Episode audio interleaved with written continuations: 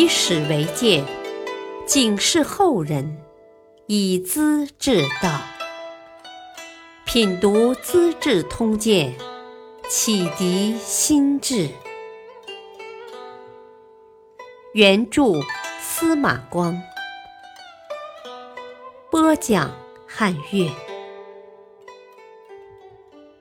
木兰院王波题诗，说真话，刘坟落地。在封建社会里，往往阿谀奉承走运，耿直忠诚倒霉。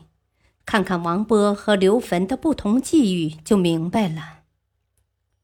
王波本是太原王氏的后裔，他的先辈在两晋时代大出风头，人才济济。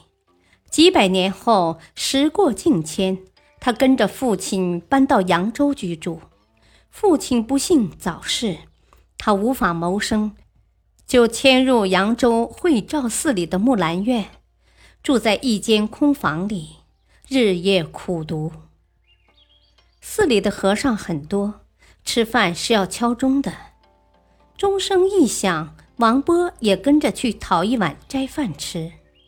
日子久了，和尚们很讨厌，耍了个花招，先招呼大家吃饭，等饭吃完了再敲钟。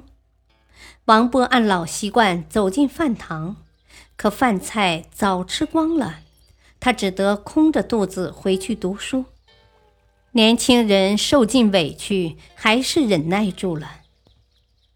时来运转，王波考中了进士，从御吏小官当起，逐渐升为御史中丞和刑部侍郎。由于深知民间疾苦，办事勤快公道，很受朝廷信任。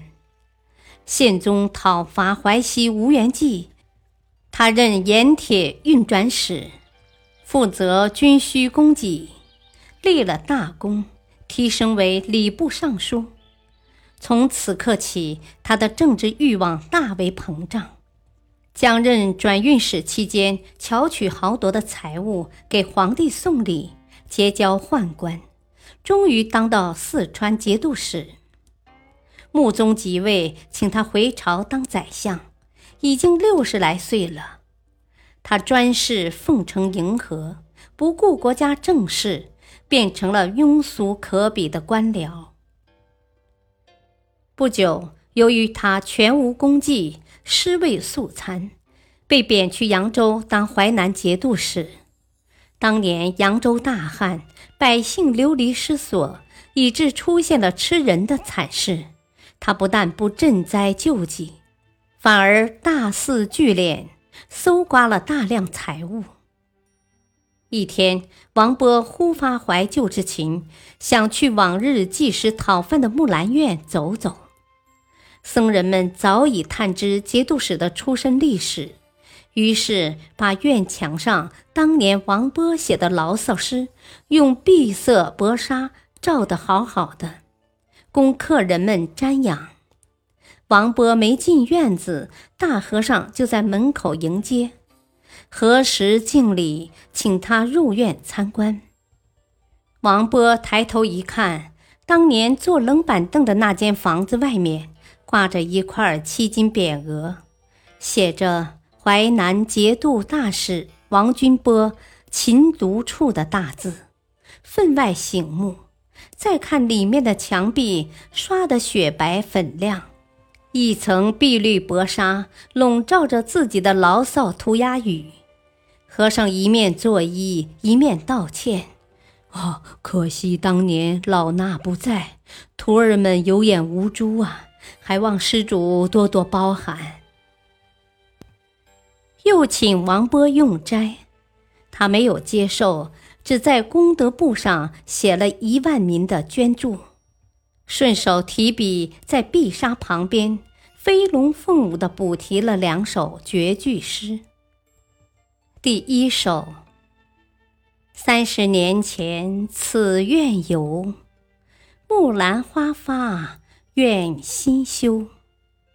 如今再到经行处，树老无花僧白头。第二首。上堂已了各西东，惭愧舍离饭后中。三十年来尘扑面，而今始得碧沙拢。这一番怀旧和感慨，掩藏不住庸俗的趣味。不久，他又把扬州搜刮来的钱财当作献鱼向皇帝供送，光是绢帛就有一百万匹，还打算赶运木材到长安，制造进度的龙船，幸而被别人见阻了。文宗即位，王勃从扬州入朝，已经六十八岁，想第二次当宰相。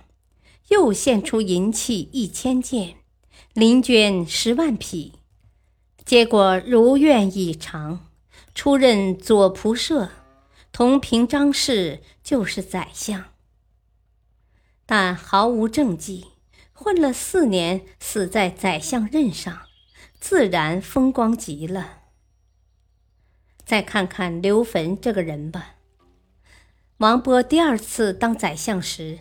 文宗亲自考试举人，昌平人刘坟参加贤良方正科的考试。他针对宦官专权的疾弊，在对策中做了尖锐的抨击。他说：“皇帝宠用身边的五六个小人，夺了大臣的权，强分什么中官和外官，南司和北司，两套班子，两种法律。”抬高宦官，打击朝臣，特别是神策军称王称霸，是一大害。只要头上戴着军帽，就神气十足，把朝官看成仇敌，百姓当作草芥。其实呢，徒有虚名，打击藩镇无能，鱼肉人民很凶。都是皇帝离开先祖的宗旨所造成的恶果。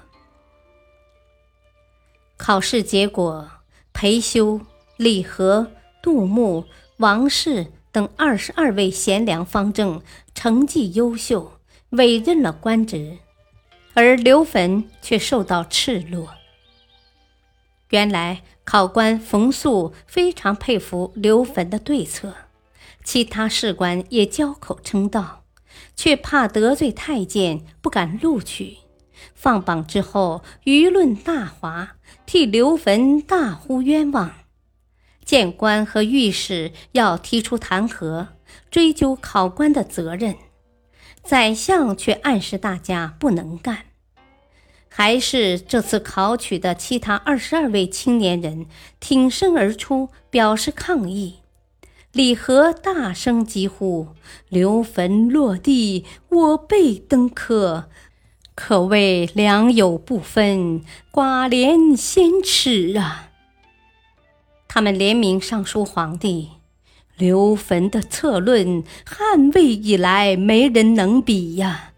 如今考官以为刘坟直言不讳，不敢上报皇帝。”这种做法，只怕忠良为之寒心，国家的正气也要湮灭了。我们的对策比刘坟差得太远，于心有愧，恳请陛下收回成命，去表彰忠贞的刘坟吧。事情当然毫无结果。刘坟还是只有回到河北节度使墓下去做个小小的立墓了。感谢收听，下期播讲猥琐正著善八节，倜傥礼训步青云。敬请收听，再会。